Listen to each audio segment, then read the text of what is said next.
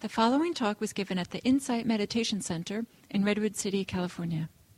Please visit our website at audiodharma.org. We probably have enough for everyone, but if we don't, during the next break, someone will make more copies. Um, the handouts and the talks are all available on audiodharma.org. So if for some reason that you missed them, you can get them there. So, what we just did, um, this very simple meditation, kind of the idea of offering goodwill and receiving or appreciating, is closely related to the most ancient form of loving kindness practice that is written in any of the Buddhist books, big heavy books like this. Um, throughout this course, I'm going to offer different ideas about ways you might experiment with loving kindness practice. This is a very creative practice.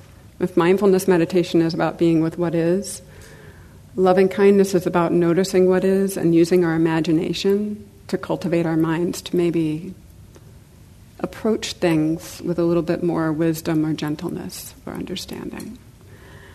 Um, today, though, rather than be um, really open and creative and experimental, I'm going to introduce the sort of classic way that loving kindness practice is taught here in the West, that's based on still very ancient but much newer documents and scriptures from around 500 AD. Um, but all of it is based on this idea of offering and this idea of cultivating an attitude or an internal posture or a mindset. That's the foundation. So, an analogy for loving kindness practice, this more active kind of approach of cultivation, is um, Consider the beautiful qualities of the heart and mind are like groundwater deep in the earth. Even science recently has begun to show that infants have a sense of generosity and compassion. This is innate, it's in us. In our busy lives and our distractions and the way we're brought up or enculturated, it can be covered over or forgotten about sometimes. But mindfulness meditation practice is providing, and loving kindness meditation practice provide an access point like a well down to that groundwater. And the intentions that we cultivate, this movement of the heart that we cultivate by offering and appreciating, is like the pump that draws the water up from the groundwater up into the surface of our lives.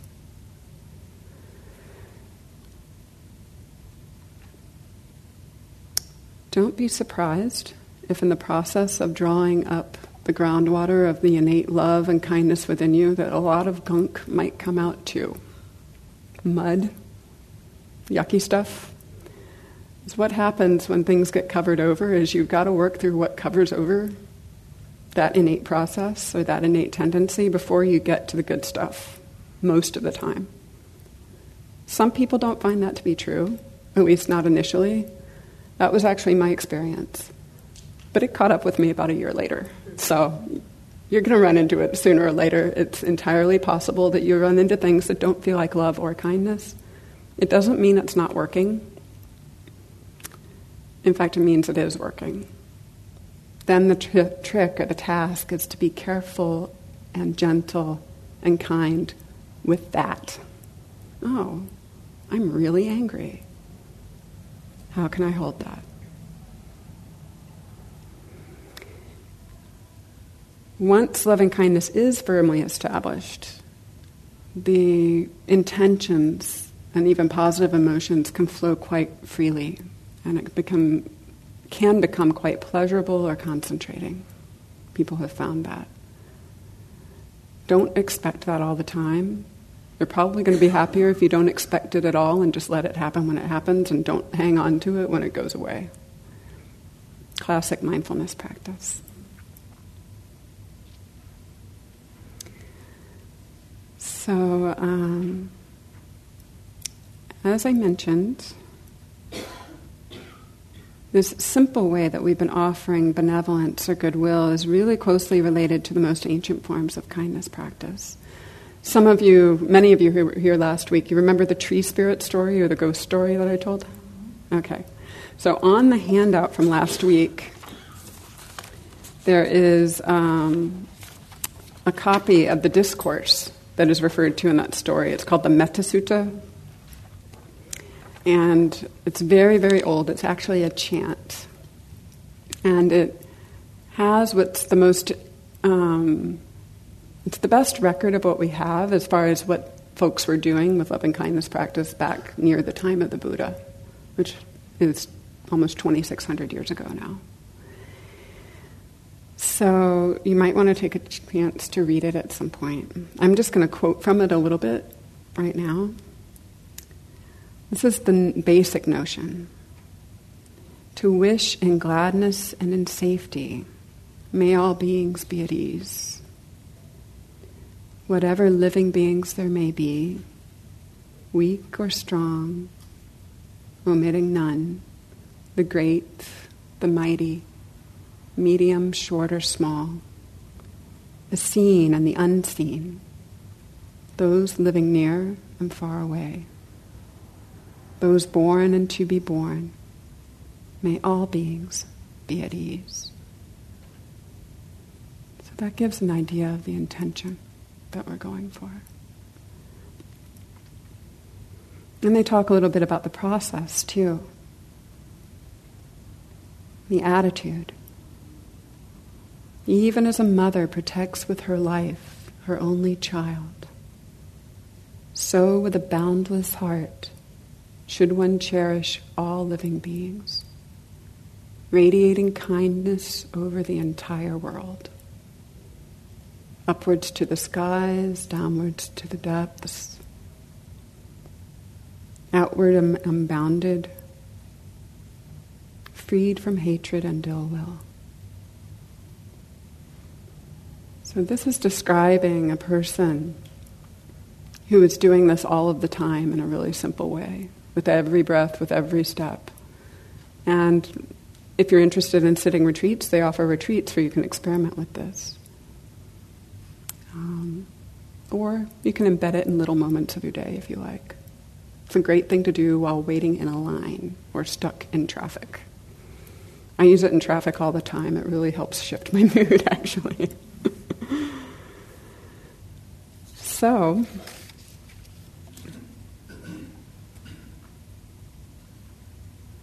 The more structured form of loving kindness practice that came later is based on categories of who receives the loving kindness from the practitioner.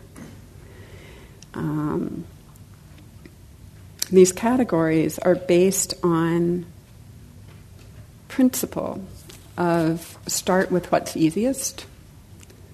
So in ancient India, these categories went like this self, benefactor, friends, neutral people or strangers, enemies or hostile people, and then finally rippling out like ripples in a pond, all beings.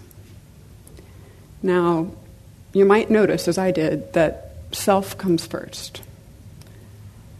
In ancient India, they hadn't encountered neurotic contemporary culture. Okay? Um, we are not living 2,600 years ago in North India, and our culture has changed a great deal. And many of us are raised or given messages that we're not okay, that we shouldn't be kind to ourselves, that the way to get ahead is to um, somehow force ourselves or not feel right. It's epidemic. So, even my Burmese teacher, Sayadaw U Indaka, when he taught us Westerners, flipped the first two categories. And that's how I'm going to do it as well. Um, we're going to start by cultivating loving kindness towards the benefactor. So, it's kind of an old term, benefactor, right? Um, By benefactor, talking about someone who is or has been in the past supportive of you. Perhaps they've inspired you. If it's someone you don't know, people choose Nelson Mandela, the Dalai Lama, Mother Teresa, figures like that sometimes. Many people choose a, histo- a historical to them figure, so an old school teacher or uncle or grandparent who just maybe not all the time, but sometimes offered that con- unconditional love or support or appreciation to them. So um, that's the first step is starting to cogitate about who that might be. And if you're lucky, you might have more than one you can pick from, and it's okay to change. Though I ask that you change from day to day and not in the same meditation just for concentration purposes, unless you're having trouble getting going, and then it's okay. It's like flipping through a deck of cards. You find someone who works. It doesn't even have to be a person. It can be a religious figure, the Virgin Mary. It can be a pet. So it's okay to be creative. The idea is that this is someone who, when you think of them, brings an easy smile to your face and warmth to your heart. Nothing complicated.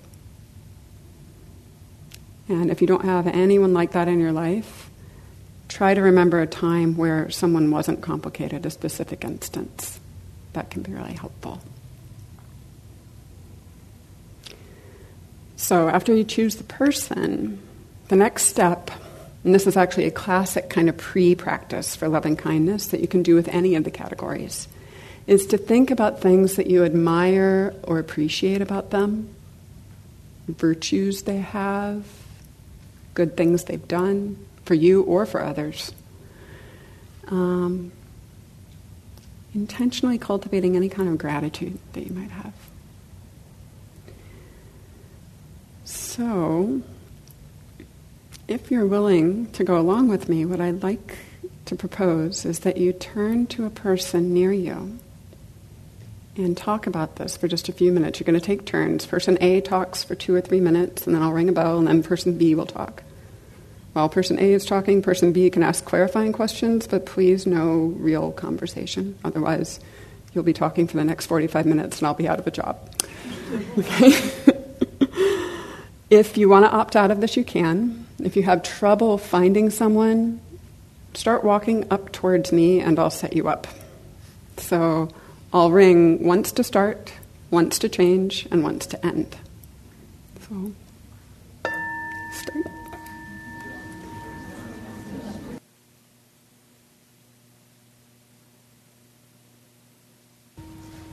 Okay. That's a lot livelier than you are when I'm talking. So, welcome back. Um, maybe just um, take a moment to settle back into your body. I'm going to talk a little bit about um, how you can take what you just spoke about and apply it to the meditation practice. Okay? Um, so, in addition to this pre practice of considering what you appreciate about your benefactor, virtues, good deeds, how they've helped, um, there's a few other components to classic loving kindness meditation practice. There's phrases that we use that can focus our um, intentions, kind of clarify our intentions a little bit. And tonight I'm going to teach a version of the classic ones. As we go on through the weeks, increasingly I'm going to encourage you to come up with your own and maybe even collaborate with each other to come up with some. Um, using your own language is fine. Using um, creativity, humor is fine. Great, actually. Meditation, this kind of meditation is more of an art You can really let your imagination kind of roam freely in parts of it. I encourage you to do that. The classic phrases, though, are may I be happy, or may you be happy. May you be healthy. May you be safe. May you be at peace or at ease. May you know joy. So, those are the ones we're going to work with tonight. And I'm going to explain more of this as the meditation unfolds. There is a copy of meditation instructions on the handout, so you don't have to worry about taking notes about it if you don't want to, unless writing is part of how you think it is for some of us. Um, the phrases themselves, I wanted to just say a few words about them, because a lot of people have issues with them actually. That may I kind of sounds like a school kid asking permission to some people. That's not the intention. It's that it's a wish not an aspiration, not a requirement, not even a mantra, though it can be a little bit like a mantra in the fact that it repeats. But it's an aspiration, a healthy desire, if you will. Um, if anything, the metta phrases are probably most closely related to prayer, more so than like a mantra or an affirmation practice. The difference being that in this form of meditation, at least in the Buddhist form of it, we're not directing these wishes to a higher power. We're just dropping them into our own hearts and letting them move out into the world. If you have another spiritual tradition, many people like to combine it with their spiritual tradition, and that's beautiful. It's perfectly okay. I volunteer as an interfaith chaplain, and many Christians really enjoy this meditation. So, in addition to the phrases, there's three other components. Calling someone to mind, which at this point hopefully someone is in your mind. um, there's aiming our intentions and our phrases. So aiming our goodwill at them. That's part two. And then part three is the settling back and noticing the results, appreciating them or savoring them, or if it's some of the muck, acknowledging them and being with them kindly. So that's probably enough about it. How do you feel about trying a little version of it? Okay. So please close your eyes. Settle into a comfortable posture.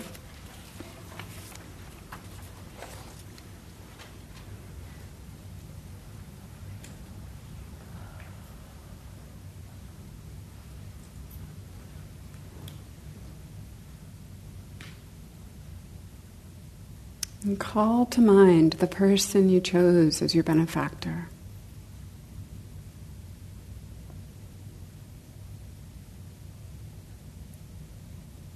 You can use an image of them, of their face maybe, maybe a moment of them smiling.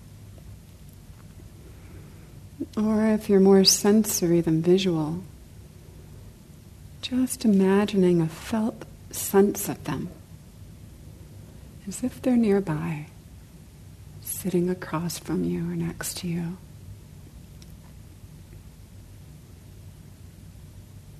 Either way, try to get a sense of the presence, as if in some way they might be here with you now.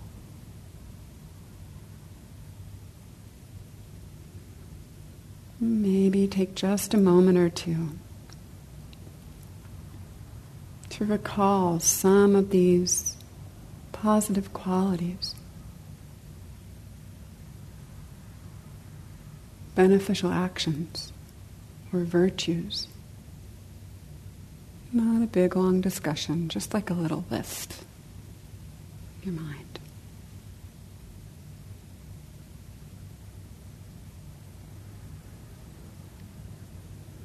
Simply, without much internal conversation, notice how it feels to appreciate them.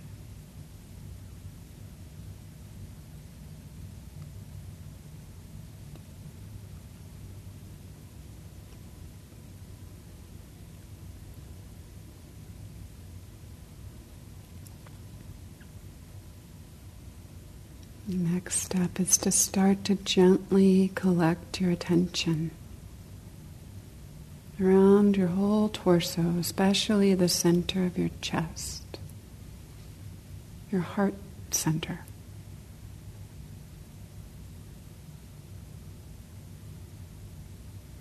Notice, acknowledge whatever is there feelings, sensations.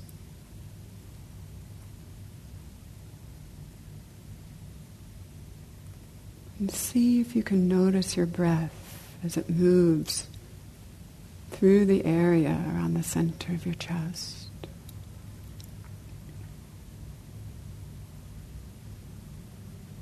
The aliveness and the warmth of it.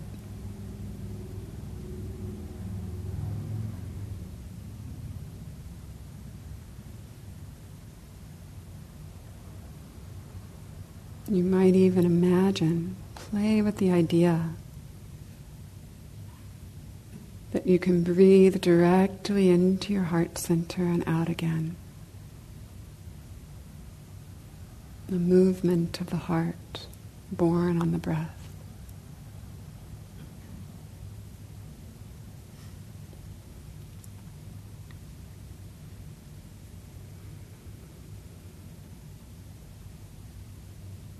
And in your own rhythm, with your own time, with each inhale,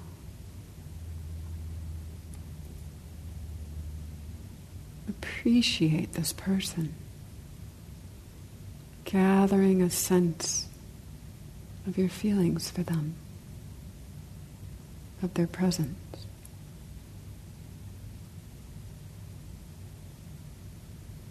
Each out breath. Offer wishes of goodwill, warmth, friendliness, wishing them the best.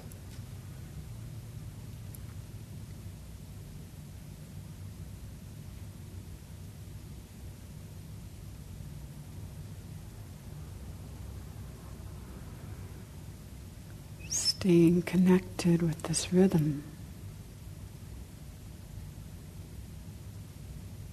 Focus your intentions of loving kindness.